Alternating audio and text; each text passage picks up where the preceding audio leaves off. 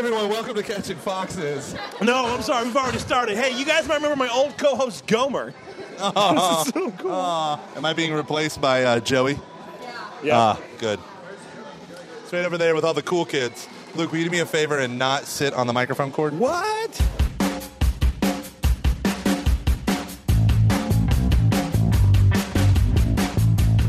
Can you guys all like he- uh, hear us? Okay. Yeah. Okay. So if we talking like Front row is loud good. Nice. voices- So this is this is just so you guys know. This is the setup I took to go to my favorite band in the whole wide world and sit on their tour bus and interview them. It was the craziest. And this microphone picked up a Mexican radio station. It actually sounds really nice. While he Oh, was you- talking, there was no. It wasn't on the bus. It wasn't in the background. It, his microphone picked Wait, it up. was was this the mic that he Yeah. used? I just want to hold it. Inappropriate. I just It's inappropriate. I'm Yeah. not even kidding. I know you aren't. I know you aren't. All right, so okay, so the first thing that we want to say, like this is a real, uh, a, a legit thing. Thank you guys um, for being here. This is like incredible that people showed up at a thing that we don't, we didn't go to college with any of you. So the fact that you're here, none of our college friends are here. Wait, wait, wait. We already mentioned Franciscan. Yeah, Drink. there you go, Barnes. Bring everyone. Ting. Are you familiar with the Franciscan drinking game for those of you? All right, Every time we mention something about Franciscan, you have to drink. yeah. So subtly in the background, you will hear me. Uh, just I a mean, gulp. as much as you want, Something, um, uh, uh, a, an amount that you would consider swallowable. there are kids here. There are kids. here. There are children. God children. bless us all. So- Yeah. So, Luke, why don't you open us up with prayer? You want to start that right now? Yeah, no. Fair enough. So I think it would be good if we did 10 minute topics. You guys, you Yeah. know, it's a standard form. Where 10 minute topics, for those of you who don't know, is what me and Luke do when we have no clue what we're going to talk about. It's and, literally like Plan Z. And then Luke will immediately hop on Facebook and say, So what should we talk about? and then the first 20 things that people write, we ignore. And then the last one we do. It's like and blah, then we blah, just make blah, up sca- scapula, blah, blah, blah, something else that I don't want to talk about. Pope Blah- Francis this. Yeah. We got another podcast for that. Okay. Yeah. Have, ha, ha, okay, have any of you guys ever heard the Pope Francis one? All right, high five, one. So we, we have a podcast we do called What is Pope Francis Saying Now? Uh, it's actually pretty cool. We should probably do it more often. Yeah, no, it's only two episodes. Yeah. Yeah. But we definitely need to do some more. Yeah, because some stuff may have happened. But it's time. All right, so. All right, so Don't who wants to be our timekeeper for, for this? We're legitimately going to stick to the 10 minutes. Why don't we do five minute topics so we can drink more heavily? deal? We can do that. All right, um, Nice. there you go. All right, so we're going to go. Do you want to do the marriage one first? No, no, no. We'll do that second. Yeah, whatever. Let's talk about Deacon Baldy's first. Deacon Baldy. Deacon Baldy's. Joey. Joey. Do you have a minute? yeah, Joey. Come on, Joey. Joey. Joey, come on down. It's not Joey Jojo Shabadoo. Yeah, for the let's make the distinction. He is is it? not a sex addict that came on our show. All right, Luke, you got to share your microphone with him. I will gladly. Don't do everyone that. look. I have a hole in my crotch of my pants. All right, it's my mic now. Eminent domain of the podcast, is what that is. You got to talk a lot louder than that. wow, that's never been a problem before. I know your voice is dying. that's, the, that's the first time that's ever happened. You stop being a youth minister, your voice starts open. So, Joey is at on Twitter. You are at I am at many things. I am at Deacon Baldy's, at Joey Muck, at Angry Catholic. at Angry Catholic. So if But you, you ever were kinda seen like a the thing- Incredible you were- Hulk in Claire. Okay, so you were one of like the early Catholic Twitter guys. I feel like, like you were the first Catholic person on Twitter that I started to follow that I did not know, and I was really mad because I was like, "Damn it, that guy's funny," and he's taking all the stuff that like I want to say, and I hate him for it. So there you go. I needed I needed a way to vent about things that were happening.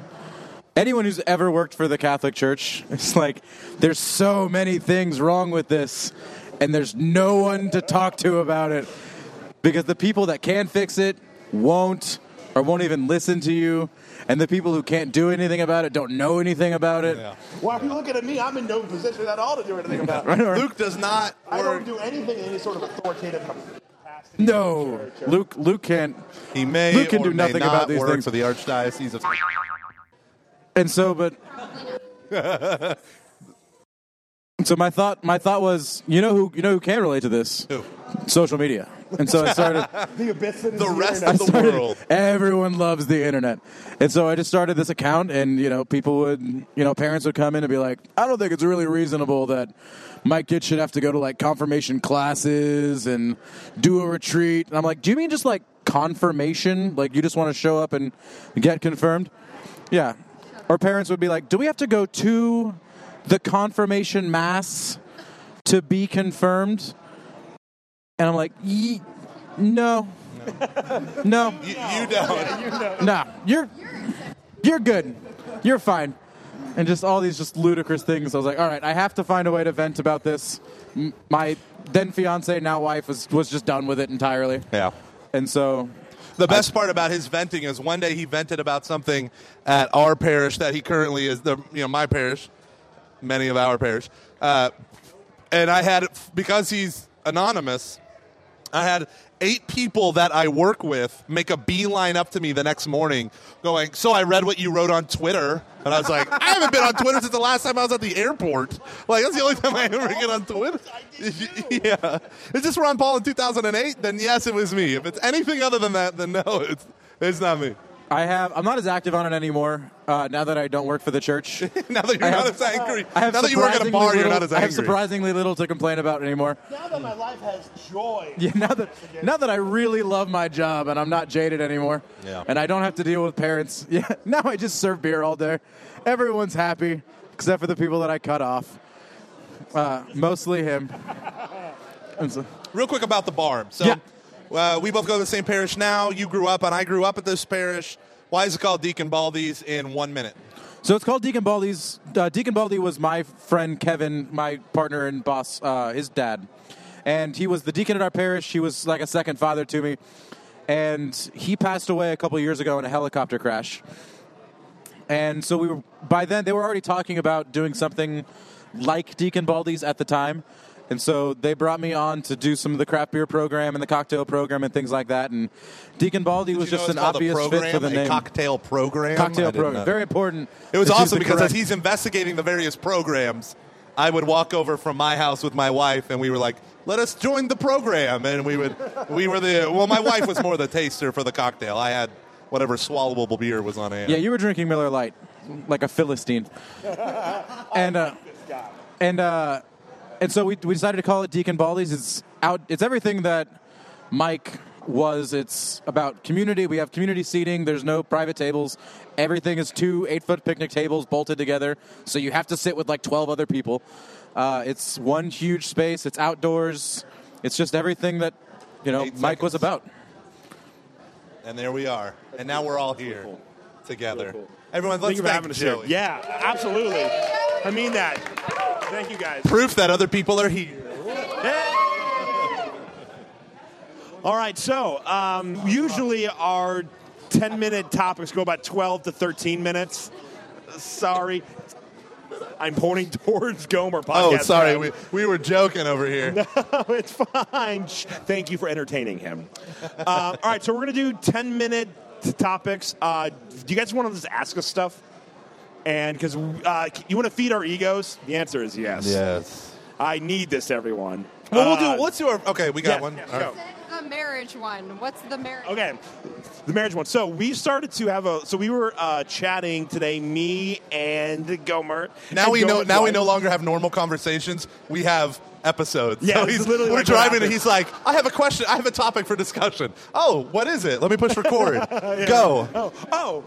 Hey, so anyways, um, so we just started to notice like we know a lot of people whose marriages are either cr- uh, crumbling or they are actually in the process of getting a, a divorce. And we started to think: Is marriage harder? Right, like right now, is it uh, harder to be married than it was two two hundred years uh, uh, two hundred years uh, ago? But here's the thing that I want to try to do. One, so I was a um, history major. For Here a we bit. go. Here we comes go. the pompousness. Go so on. I cannot stand presentism, which is where you apply the current values you have to the past. So to try to you basically project on the past what you think should be, you know, going on. I think they get it. And two, I'm sorry. I'm gonna. I feel like I feel like I'm. I feel so awkward that I don't know what to do. So I feel like just making fun of Luke constantly is like my first like. No, no, Maybe I could no, get a laugh fine. by making fun of you. The answer Wow, is yes. I cool. can. See, look at their faces. Okay, so presentism Sometimes and when we touch. that was last night. Sorry, everyone. Um, sorry, Shannon. Wait, really, if we're being honest here. you flew in this morning. Who was that? Um, so anyway, um, so like, presentism and And what was the second one? I forget. Uh, there were two. And oh, oh, so like really trying to talk from a place where you don't know what you are, also known talking as about. s- stupidism. Yeah. stupidism. Those are the twin twin errors of people engaging in historical uh, analysis: Yeah. presentism and stupidism. All right, so Go on. Here's what I think. I do think that in the postmodern era, I think it's harder to be married now because we're so ingrained to seek what I want, what's best for me, and I do that all the freaking time. And then two, I just think by the amount of free time we we uh, have, it's just easier to do stupid stuff. Like it's easier to be like, oh, I'm going to spend half my day and just watch sports because I can, and it's great, and that's and that's Watch what? life. Sports. It's where these people are paid actually quite quite a large amount like of an money. Absurd lar- absurdly yeah, large- yeah. I mean, really, oh, is I that would where say people all just go in huge arenas and chant the same thing like Nuremberg and Nazi Don't Germany? you no? Okay. dare. So, anyways, uh, like, is it harder to uh, be married right now? And I think it kind of is. Okay, what do you guys think? I've been reading St. Augustine, Oh, St. Augustine. and he's been saying about the same amount of things that we've been dealing with here, like dealing with lust, going with passions, going out and doing whatever you want. Yeah. And really, he had a really good point talking about how, like, de- having a relationship outside of marriage and having intercourse outside of marriage and the potential of having children outside of marriage can cause the child to suffer. Yeah. My entire family, there's like, I have like 30 cousins. There's like three marriages that are still on their first marriage. Yeah. So to me, just like like you said, present was it present presentism? I was a math major. I don't know what that word means. Um, that's okay, but whatever. anyway, um, yeah, we're told we're like totes Catholic. Um, but but like to me, us being like one of the three marriages that's still in our first marriage, it like it's kind of weird to me. Like maybe 200 years ago, we would all still be on our first marriage. You know, it's just totally different to me. So, so but they bring up an interesting point. What if you're not married? Like this whole section. Oh, sorry. Okay, guys, let me explain to you what marriage is. Um, Imagine there's a rock. and it's You tie it around your foot. So there's this bar you want to go to. No, you didn't let me finish. Oh, sorry. Go on. No, I was trying to save that. Uh, no, no. So there's a bar you want to go to. No, so wonderful, wonderful. thing. My two senses about marriage now and then, because you can't avoid a lot of these things. But I think one of the biggest reasons why it is more difficult now is we do not have the values that support um, permanent union. We used to. Not only did we have values that support a permanent union, but we had a, a notion that we call the trustee family. And the trustee family was a model of family life that you, just because you were existing, you were entrusted with the family bloodline, the family name, and the family property, right? That's why marriage was such an important thing because you always try to marry up and do better, right, uh, than your than your ancestors, all this stuff. But the problem with that, when that mentality, uh, now you can have idolatry of the family and all that stuff, and of giving birth, and that's why so many women in the Bible and stuff suffered because they didn't have kids. It- there was an idolatry of family life. But with that, with that, would, I would say it would be. I, I feel like life was probably a lot harder to live back then. Uh, but marriage was probably to stay married and have a successful marriage was probably easier back then. Um, and uh, my only evidence for this in the 1980s, they did a series of uh, people that were on various different types of government welfare programs. And in Indiana, they found out that those who were on welfare programs that stayed married, they had the highest rate. And after polling them, the people that were stayed married, they found out that they thought that they had to stay married in order to remain on welfare. And so they ended up surveying their marriages and finding that they're very successful, even though they went through intense periods of conflict and all this stuff, because they had that external incentive saying, stay married or else you lose your money. They worked through their problems and they had high conflict. Like, this was not a fairy tale marriage. But to me, it's just like if you feel this struck, this cultural framework that says stay married, they could still have gotten divorced, but at what cost? Well, now we don't care about the cost. Uh, we don't have to anymore. We don't have to feel it anymore. So that'd be my opinion.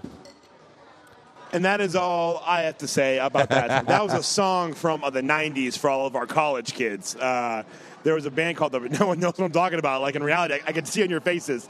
Uh, a band called the President of the United States of, of America had a song. When were you born? When were you guys born? Ex- that- Whoa, yeah, okay. When was everyone? Okay, so you're as old as some of my favorite albums. You're as old as the Real World San Francisco, which is my favorite year of the Real World. So we're doing good. We're doing really good. All right. Uh, what else? Hey, Jonathan's here. Jonathan. John. No, Hey, Luke Thomas is here too. What are you drinking, Luke. Thomas? Stout. Stout. Chocolate milk stout. Yeah. All right. So Scotch, um, scotch, scotch. this is the point where we desperately beg the audience for some topics. So, what did you guys So- want us to talk about? I mean, we're prepared for this. We spent money on flying me out here, so we. I mean, don't get me wrong. We've got topics upon topics.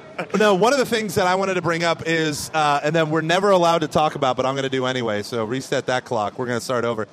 Is uh, some of the cool upcoming guests and interviews that we have coming up. yeah, do it. We Do it. absolutely should. So uh, the, the Aaron Gillespie interview, he's a famous singer with Underoath. If you've heard of that band, kind uh, when we were interviewing, I felt like it No was. one knows who I is. felt like it was such a disaster because he's like, "Hey man, I don't really believe in religion. I believe in just following Jesus." And I'm like. Okay, how do I, how do I, how do I, how do I, how do I? And I, all my apologetic stuff is kicking in, and then Luke, and I'm, I'm literally texting Luke like, I can't deal. And then Luke's like, oh well, I think that, and Luke, I felt like disarmed it really well. It was actually a really cool conversation. So Yeah. if you are listening, Aaron, I pr- promise, like he said he would, uh, we Yeah. really did enjoy it. so we ended up was really going. cool. I ended up going through to edit it, and it is all edited and primed for release. Um, but I went, which took me forever. But I went through and I listened to it, and if you come at it from the perspective of this is someone who does not think like me, but these are his views on life, love, and liberty. It's actually pretty cool to hear, and he he is literally fascinated to talk to Catholics. Like that was his Yeah, whole thing. you- He's you- like, you could see that's growing like- up, I was basically told that Catholics, Catholics and cocaine were just as evil. Like, stay away from all of them. You know. And uh, and so the interesting thing is how he ends up expressing that um, in his life and like, and now he's he literally interviewed us or came on the show because Luke said that we're Catholics, and he's like, "What? Why do they want to talk to me?" Okay, cool. Yeah. cool. He's like, I totally was going to blow you off if you were anything other than Catholic. Like when I saw that word, I was like, this is going to be new. Yeah, so it was it was um, for me. So I'm a huge Underoath fan. I would guess by the by how everyone's dressed, the majority of you guys aren't. That's fine. Maybe you. By how well groomed you are. yeah, You like Underoath? yeah, Yeah. yeah, right. It was a great year. 2005 was a great year. I love that. Yeah, the stock market was up before the subprime crisis. You were a freshman in college, 2005. Oh. we were seniors. You, I was graduated. No, you didn't. Gra- uh, yeah, You were doing your first your first tour as a senior. First of four tours as a senior. Hey, if you're a dude, if you're a dude or a woman or a lady folk, uh, this is International Women's Day, uh, and you're Yeah, really into Happy sports. International Women's Day, everyone. If you're really into sports, I mean that. Here's the next announcement. Guess who we're going to interview? We're going to interview Tony um, Reali from ES, ESPN outside the line, and pardon the interruption. Yeah, I'm dead serious.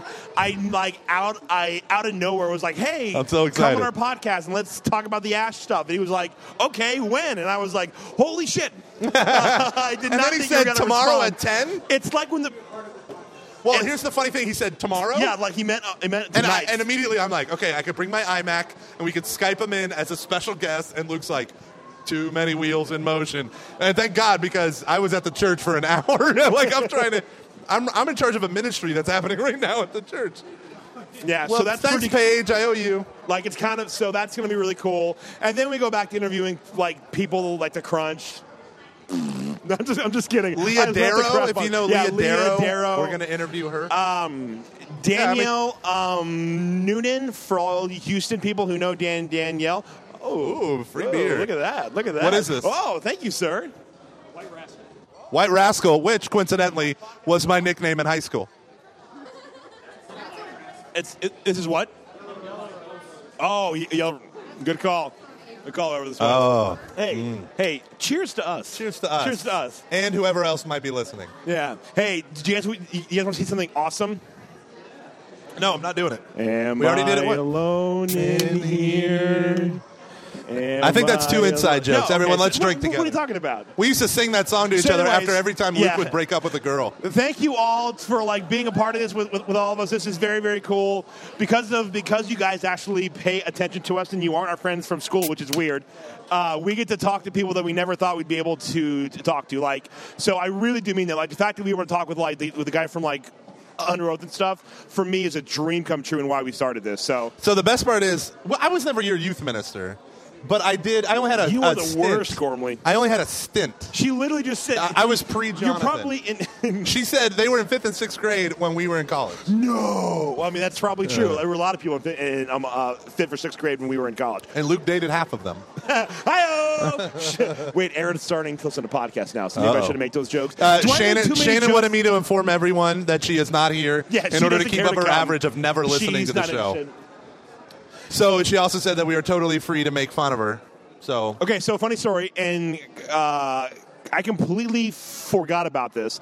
I hope this is going to be hilarious to everyone else, but in college, I used to take beer caps and throw them all over her room, like her. Uh, um, Apartment. I mean, like when I say all over, I mean every single beer that I had. I would take the cap and just throw it somewhere in her uh, in her apartment. And when she and she said she was she would like uh, like years afterwards, after she had moved states, she would find like beer caps going to be like Luke, like that. pull it out of her luggage and be like, "How did it make it into this bag?" I'm gonna be like, I'm the gift that keeps on giving, Yeah. much like herpes. Or a bad case of gonorrhea. There we go. I had a guy in college who used to call me that. Gomer, wait, who would call you Gomeria? Uh, the dude, the funny guy from the Knights. The weird there was dude. no funny guy in the, The Knights. weird dude, Mike, or whatever his name was. Well, I mean, there's a lot of weird dudes in the Knights. Sorry, Whoa. wait. Oh, wait, you all have to drink right now. That was a, a Franciscan joke. So everyone has to drink. All right. Um, all right. Now, seriously though, back to 10 minute topics. This is like literally what we do. Like we have hours and hours of unreleased stuff of this. yeah. About This just train being like, wreck. you know, it's really funny. Stuff? Do you guys like stuff? I was. I had like a whole bunch of jokes. I was like, nope, can't say that in, in, in public. Yeah. Can't, can't. So, what would you like us to to talk about? Anything? Yeah.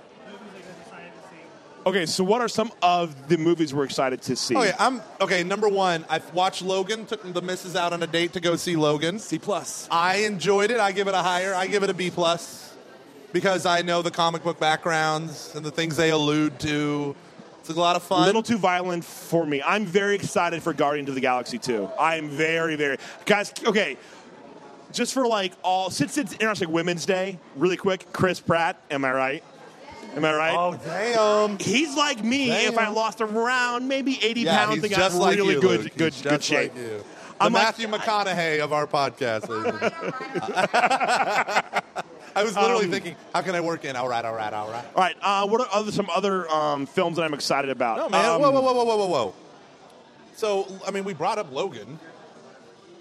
Yeah. Did anyone see Passengers, the Chris Pratt and? I wanted No to see it so bad, but it left the theaters after like three weeks.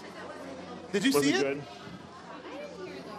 Yeah, I was not Did even remotely interested in. it. I mean, who doesn't love Jennifer Lawrence in our internet age? No. Oh, sorry. No. Wait. Why? Why don't you like her? Because she's too human. Because she's too down to earth. I like eat food. It's like so crazy. Like whatever. I'm just a girl next door worth thirty million dollars. Strong, maybe not the strongest role model. No, I got that. I, I, I got that. Who would? Who is a so? Okay, so it's International Women's Day today. Uh, you already said that. Who is a strong role model for, for women in film? Who? No, I, I don't know. I'm, I'm, I'm really I, I'm, Leah, I'm trying Leah to think. Dunham. No. No, I genuinely dislike her. Emma Watson. Emma Watson, Beauty and the Beast is coming out next week. Totes. Tale as old as time, song, as old as rhyme. Beauty and the Beast. Just a little scared, neither one prepared. Beauty and the Beast. Just a little change, small to say the least. Wh- What's the next one? Then it back to that one. Yeah, okay. What other ones? Yeah, this is what happens when we have a crowd. We're each just trying to like, like us, like us. We'll interact with you, like us. And so now we have two things going on. Ah, don't worry about it. It's not a big deal. All right, so we're trying to think of strong female role models for film. We're, we came up with Emma Watson. Hidden Figures, yeah, the people from Hidden Figures. I, I do like the woman who was from The Help that was in that. Yeah, Viola Davis. Was she on Saturday Night Live recently? Yeah. Yeah. All right, so other movies we're excited for. Uh, when I was in Gomer's bathroom, I may have texted him stuff from Thor 2. Very Thor excited 3, for sorry, Thor 3. Uh, Thor, yeah. Um, there's no like independent cool films that I really know about coming out. Whichever one the Coen brothers are about to release, I'm excited. I kiss the ground that they walk on. So whatever they're about to do, I say, hail, hail Hydra to that because I am pumped. I mean, X Men has been over since ever X Men First. No, not First Class. That was good. Which one came out? 2014. Uh, It was bad. The Day of X-Men- Future Past. Yeah, that was and then bad. Age of No, Day of Future Past was no, fine. not a good movie. Age of was Apocalypse not a was a disaster. It was not a good movie. Was- you're all wrong. This is where I cuss at Luke and then later edit it out. yeah. So Luke, here's a side note. Luke, Sorry, that's what I say whenever everyone edits stuff. whenever he wants me to edit, or whenever he wants to annoy me, he goes. and now I have all of this stuff to edit. I'm like, oh god. I know. I literally just try to ruin his life. All right. Um, all right. I have a really interesting topic. We're going to do some cross pod podcasting really quick. I want to talk about Pope uh, Pope Francis. All right. And I, I've heard of I want to say something really, really quick. I know. So we are in the great state of Texas. I, I think you're all like obliged to scream during during that.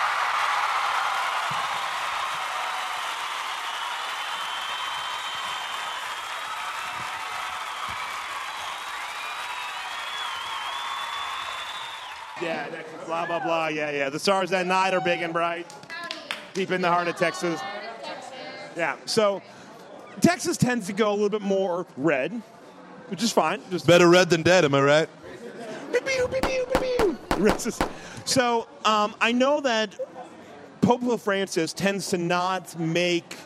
Sorry, he people who tend to lean more right don't tend to like him. Sometimes That was a careful way to couch that. Okay. yeah, um, they're, they're a little bit uncomfortable with him. And I'm kind of starting to be of the opinion that we need to stop it because he's our Pope. And as long as he doesn't say anything that's blatantly heretical, uh, we kind of, it's better, to, and this is really, really hard, and I get this, I really do. I think obedience is the higher, if you don't agree, as long as it's not heresy, it's better to be obedient than to try to like rock the butt. Because like that's what we used to feel about with people in John Paul II or people in uh, Benedict who would not who would not um, agree. And I think perhaps the uh, turntables have turned.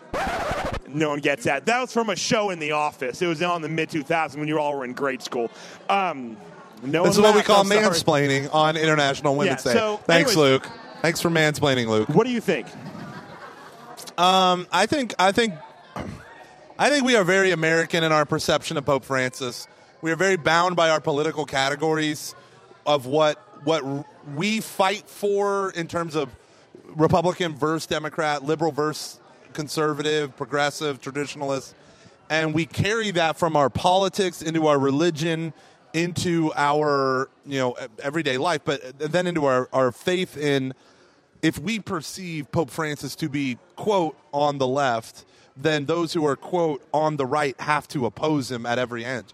So, one of the things that you see in our politics is uh, if Bill Clinton had spoken or acted, and, and Barack Obama had spoken or acted in any of the ways that Donald Trump has with his, you know, the, the tweets and the and the absurd comments and all the like the bald faced lies, we would Republicans would savagely call him out and ream, and there would be hour after hour of oh look at this one mistake he said and blah blah blah blah blah.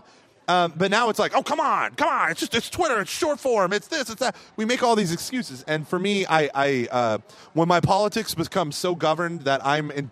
I'm encouraged to hate the other as other because he's other. I got to back out of that, and Democrats are a thousand percent guilty of it uh, you know, just as I should say, just just as guilty of it as as Republicans. And when that happens to our pontiff, I always step back and it shocks me how easy it is. Because I know for me, 10 years ago, Gomer, who's a lot thinner, but uh, Eh, still. I was there. But still round. Uh, that Gomer would would lose his mind. Like I would have been blogging and tweeting if that stuff existed.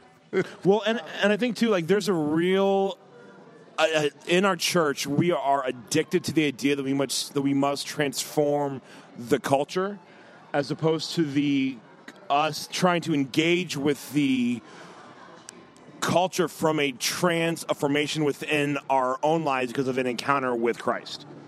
Sounds like a lot of words. So basically, there's the idea of like I need to engage. Like it starts with yourself and your like only relationship with False. God, it and then you, starts with a political platform. Go on. so anyway, um, but like in, in, in, in the sense that if I want to engage with the culture, I can't do that unless I'm I being too loud? Hello. Stop.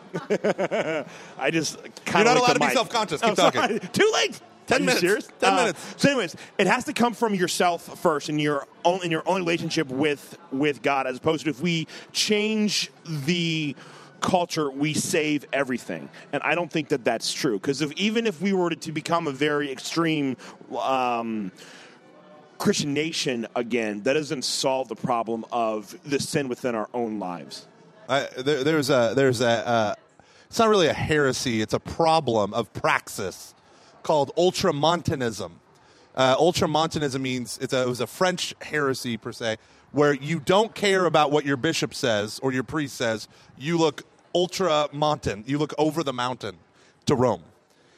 There's a problem that I think uh, in human nature, but especially with the rise of social media and, and all this instant availability of communication, that we create cults of personality so quickly.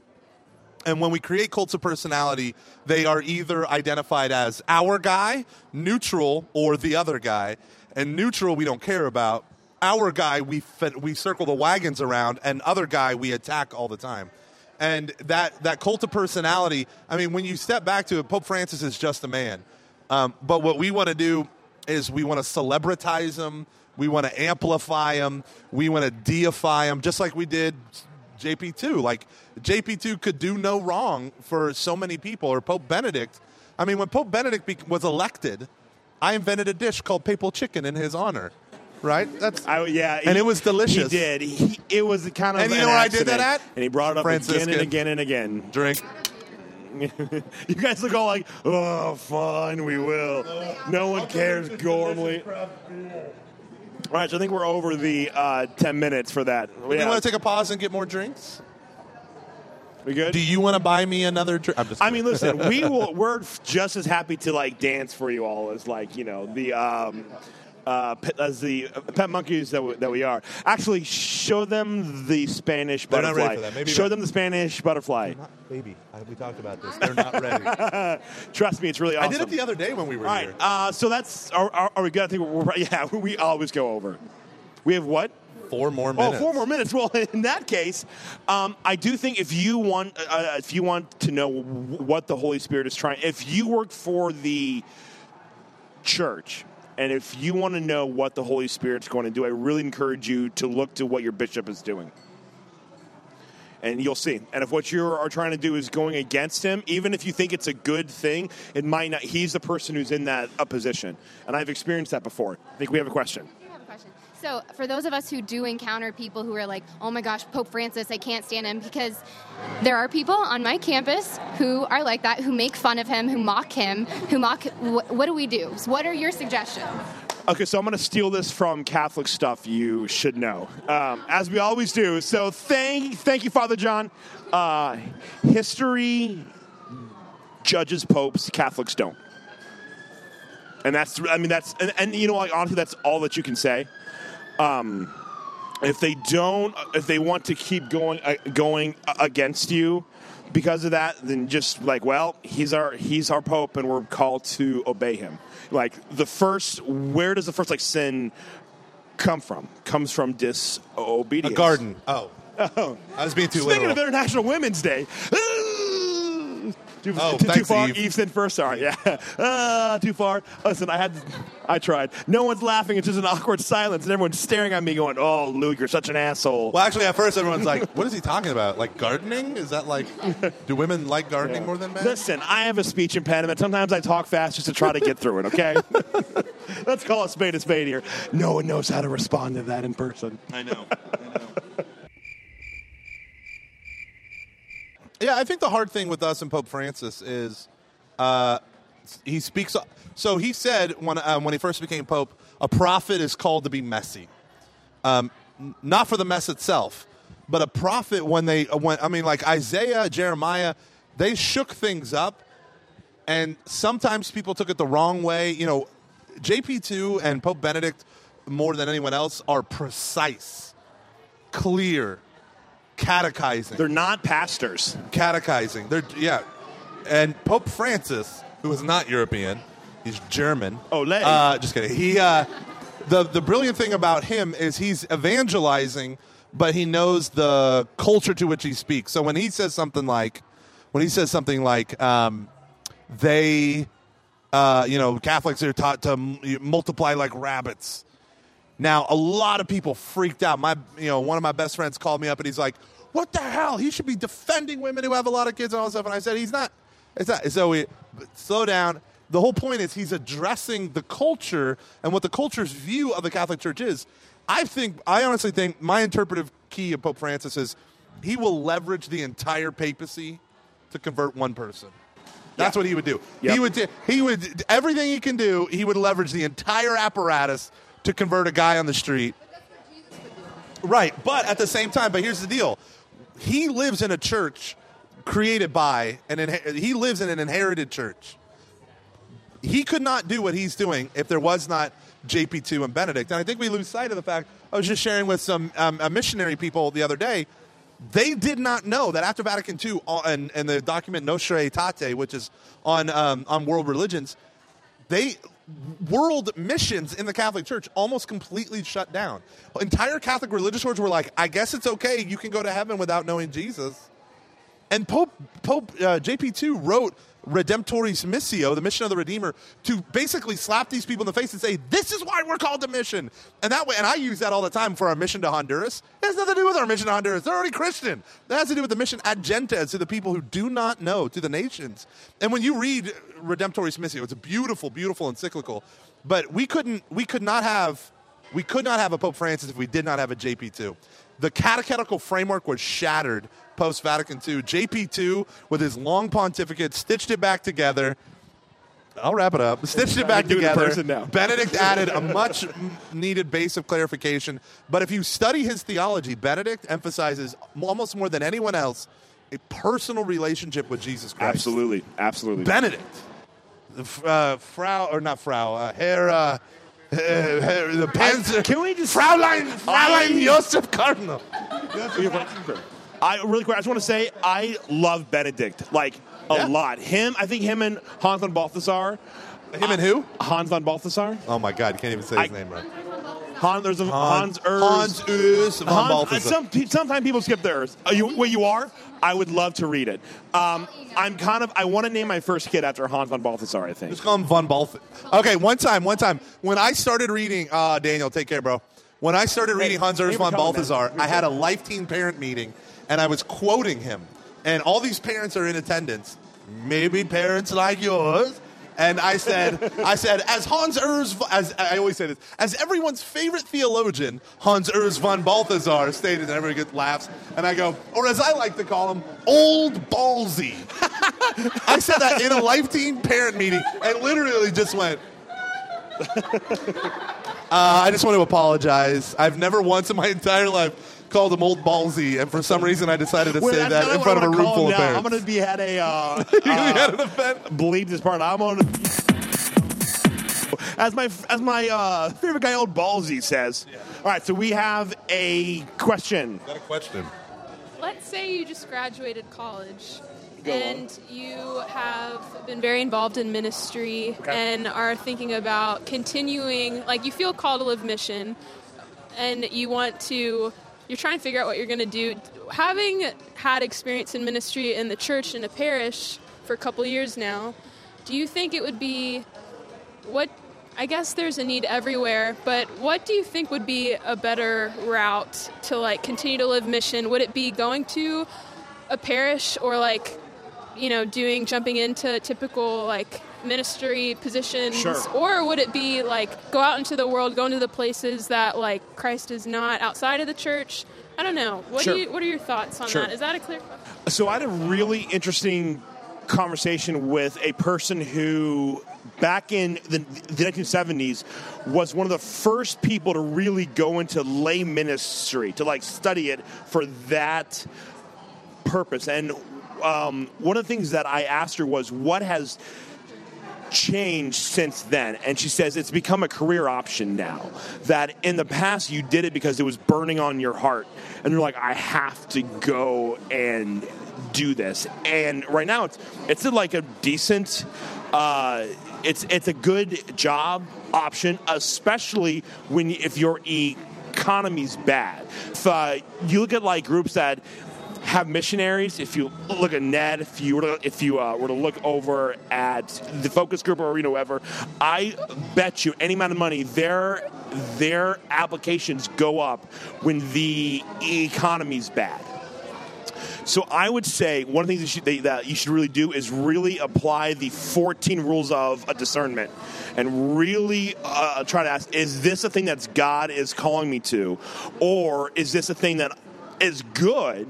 But it might not be what God's calling. It just might be like a desire. You know what I mean? So like, but God also puts those um, uh, desires on our heart.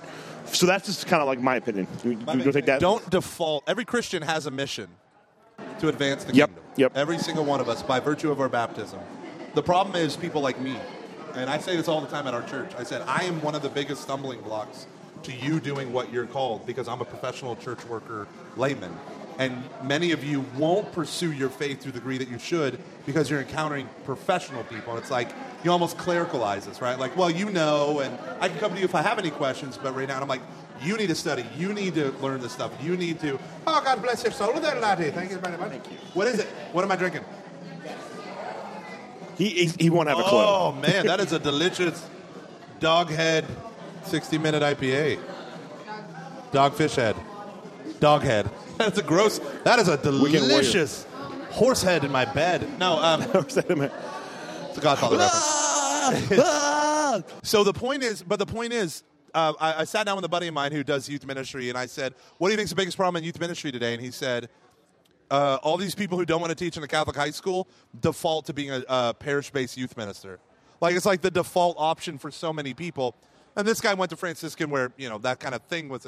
But my biggest thing for people is uh, number one: if you don't have debt from college, pursue and, and you and you done the discernment and you feel like God's leading you into ministry, don't just default to parish life work.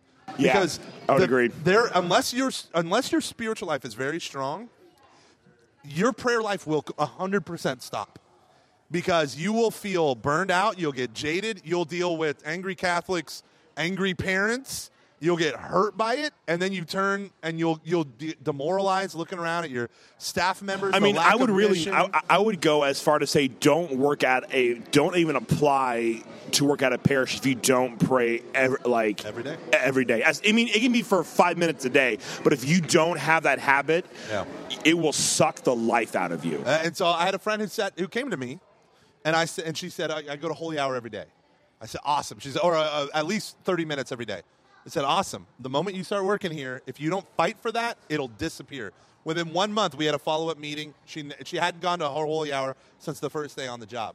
I did a follow up meeting two years later. Same thing. She's like, I never go unless I'm with you know with the students. I'm like, that's what always happens. Why? Because you. One of the reasons is you feel like you're on the clock every time you say Hail Mary. Right? You feel like you're on the clock every time you crack your Bible. And when we do, oh, sorry. No, no, and the, the problem is, what ends up happening is the job, and just shut up. Luke, this is instruction over discussion. the problem is, the problem is your desire, every little thing you get, you want to give. And so it stops being about feeding and nourishing yourself, and you become really great at faking it. And I can tell you, and we can talk about um, Soul of the Apostolate, but I Hell did yes. that for at, least a very strong year where uh, sin became big in my life. uh, not praying became big in my life. I chased after everything but my faith, even in my intellectual pursuits, where otherwise it was wonderful for me to do this stuff. It became, uh, uh, uh, I was repulsed by it. And, uh, and I realized, and I actually took a step back for a minute, full-time ministry completely, because I realized, do we really want another scandal caused by some dumbass who doesn't pray anymore? And, you know, I, I, I so I did a retreat for sta- uh, parish staffers, and I say, if you don't pray every day, please quit. So what what's out there besides parish work? Tons of stuff. Uh, there. So just this is just off the top of my head and not tied to any jobs that I have. There's dynamic Catholic. So these are all what I would call uh, apostolates, people out there doing stuff. You could be on NET for a year, which is a fantastic organization. Go into FOCUS. Yeah, you could go. Uh, oh. We've heard things. Uh, um, I probably should have. Anyways, yeah, sorry. Um, uh, I'm the worst. Um, there are, I mean, tons of different. Um, so I did an internship with a group called Porch Rocking Records, and it was a. I mean, we were a Catholic record label, for lack of a better term.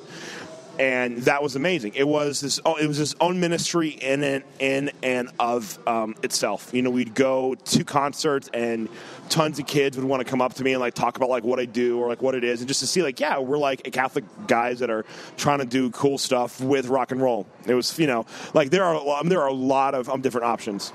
So um, one thing too, Luke's like, this is what I do. Have you ever heard of the band mewithoutYou? yeah, that's literally what I would do. Kids, let's talk about Gasoline Heart. You're all you're all horrible for not having downloaded any of their albums. Um, one thing too is that when you work at a job with a church and you pray, there's always a default thing to pray for your job. When you go to prayer, it should start with your own personal uh, your own personal relationship with God, then your vocation, then your work.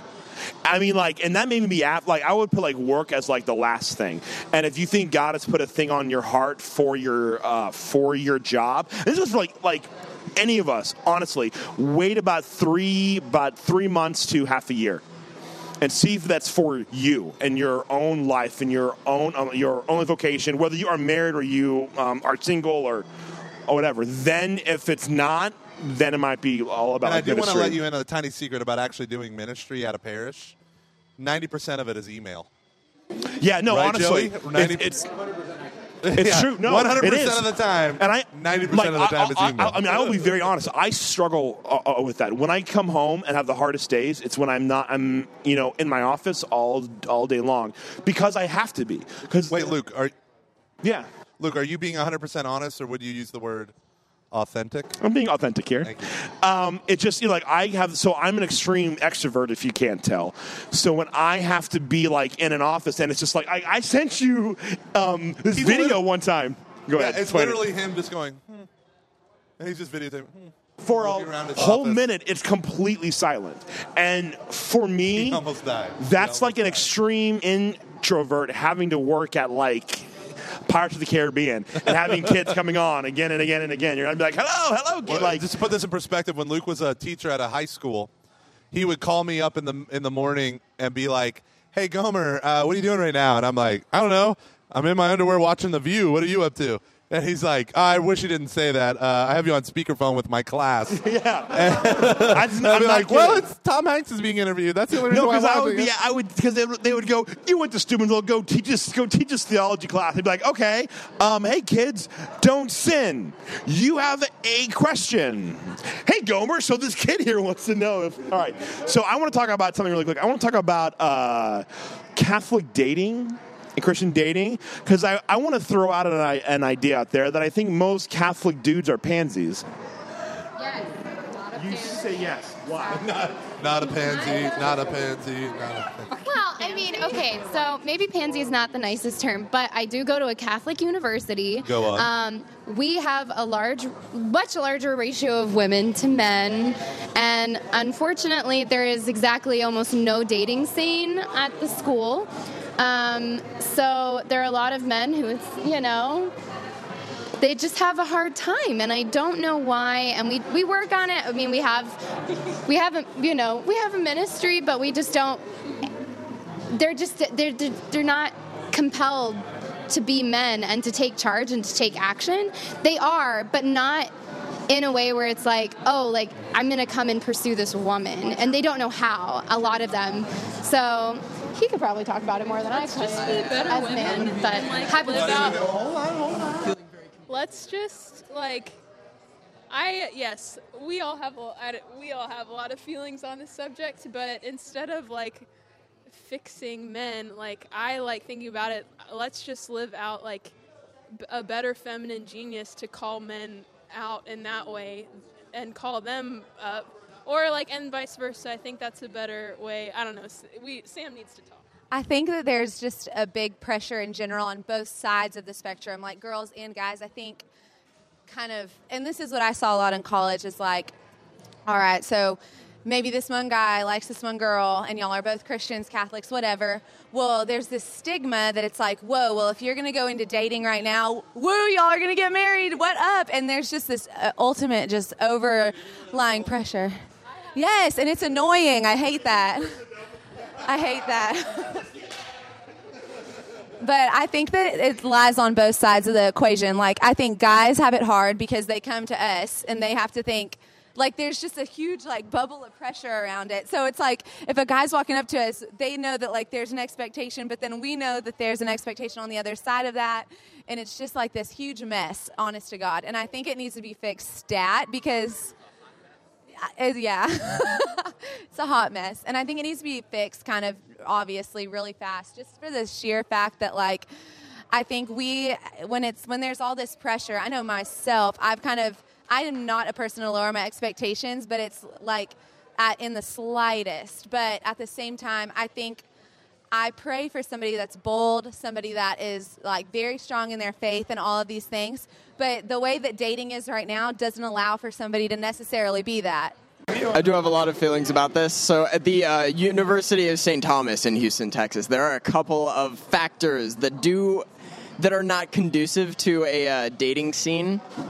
Among them are, uh, let's see, a an abundance of gossip that uh, makes it really awkward to actually like And does the whole expectation thing. yeah.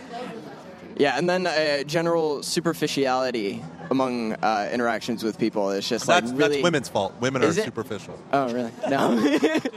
It's because they sit down when they pee. Like- it's in the Bible. That just Somewhere like the back. nobody really gets to know each other on a, on a, a level that's beyond the superficial, and so it's hard to actually like get to know someone to the point where you're like, oh yeah, I want to take this person on a date, you know, or something like There that. You go. There you go. But in Yeah. order to do that, you have to like sit down with someone one on one. But the minute you do that, then there's Yeah. oh, you're you're interested in. Right. Listen, listen. Right.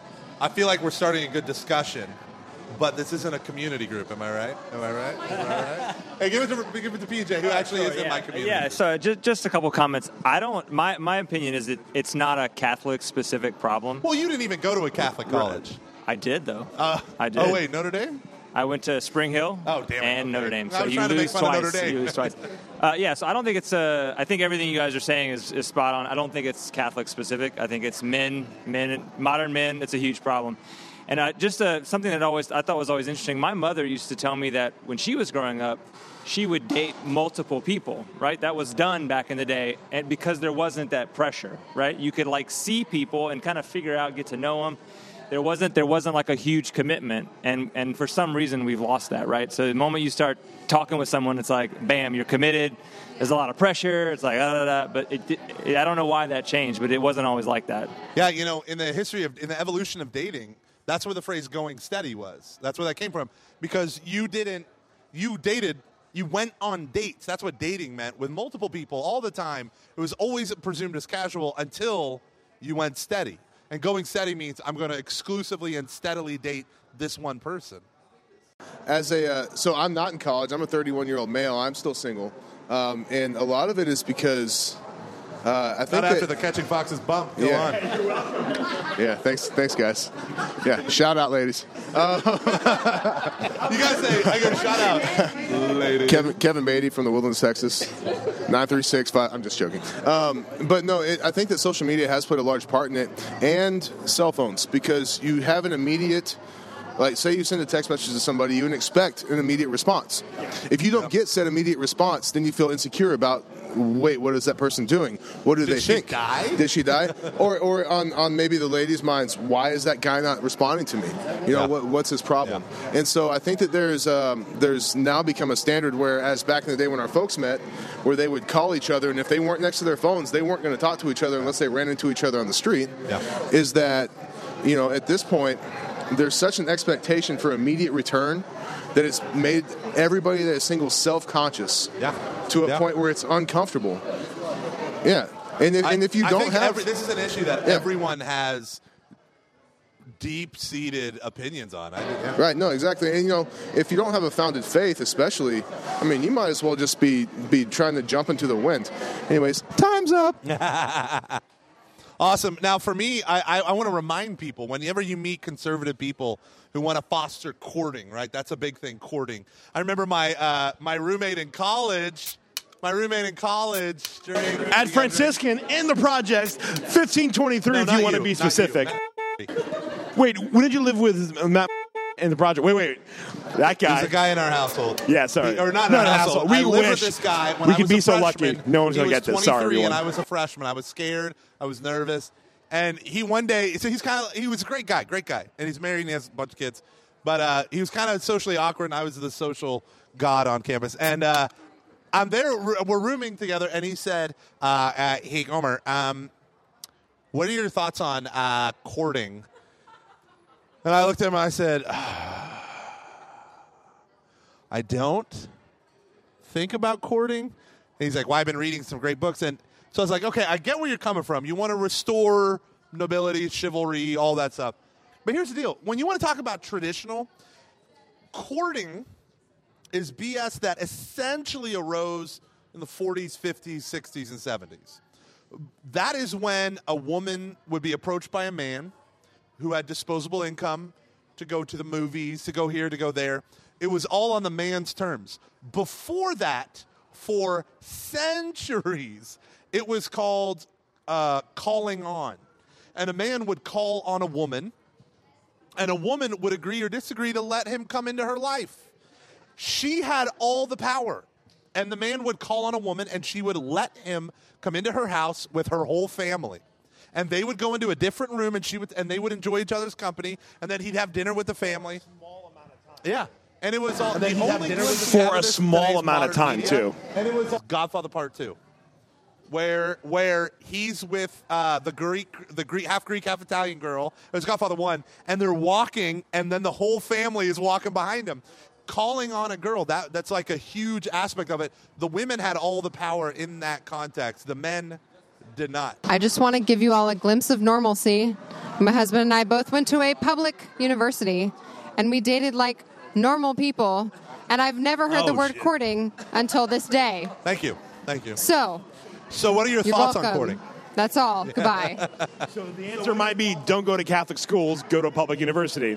So this is this is the, the last thing that I'm going to say. I think the hardest part for a uh, for a lot of women is that being the thing that like oh I'm not like beautiful. Luke, and why for don't you dudes, mansplain what's hard for women? Go on. It's to think that I know, right? It- but for dudes, it's the idea of rejection, and then we need to get over that. It doesn't matter. Don't define it based upon a woman. All right, so we're at an hour. Do we want to do one more, or do we want to just call it a day? I think we want to wrap it up. I, this is great. And we want Oh, to wait. drink and have actual human No, conversation. yeah. What's up? No. Yeah. All right, really quick. What do you guys think? Uh, U.S. Uh, U.S. men's team's going to qualify for the World Cup? Yes or no? Hell yeah! That's what I'm talking about. Woo! can't watch it. Sorry, no one cares. Who is Rey? That's in uh, for Russia. Who is yeah. Rey? Oh, who is Rey? Rey is. Uh, I think she's the grand.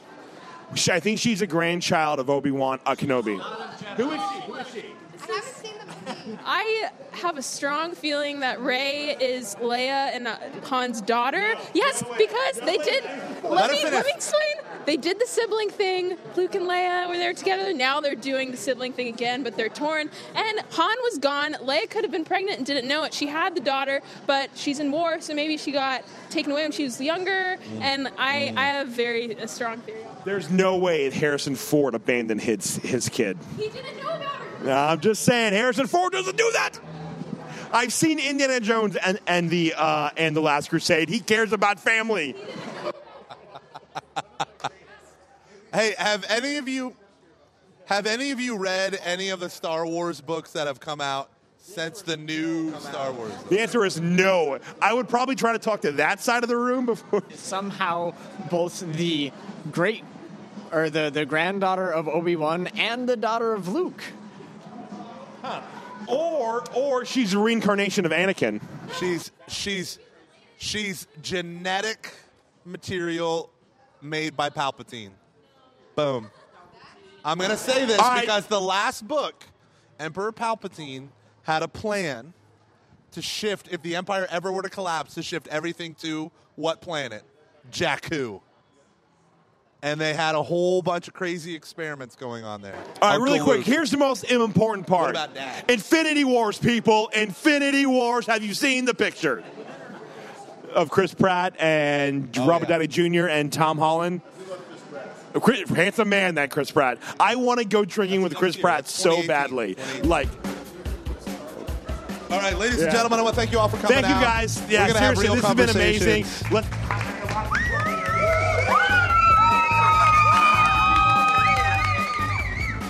Thank you guys very much. All right, that Luke's was going to awesome. conclude with a Hail Mary. Hey, high five. We did it.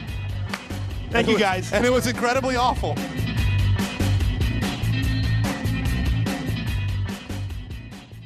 I love to take a potty.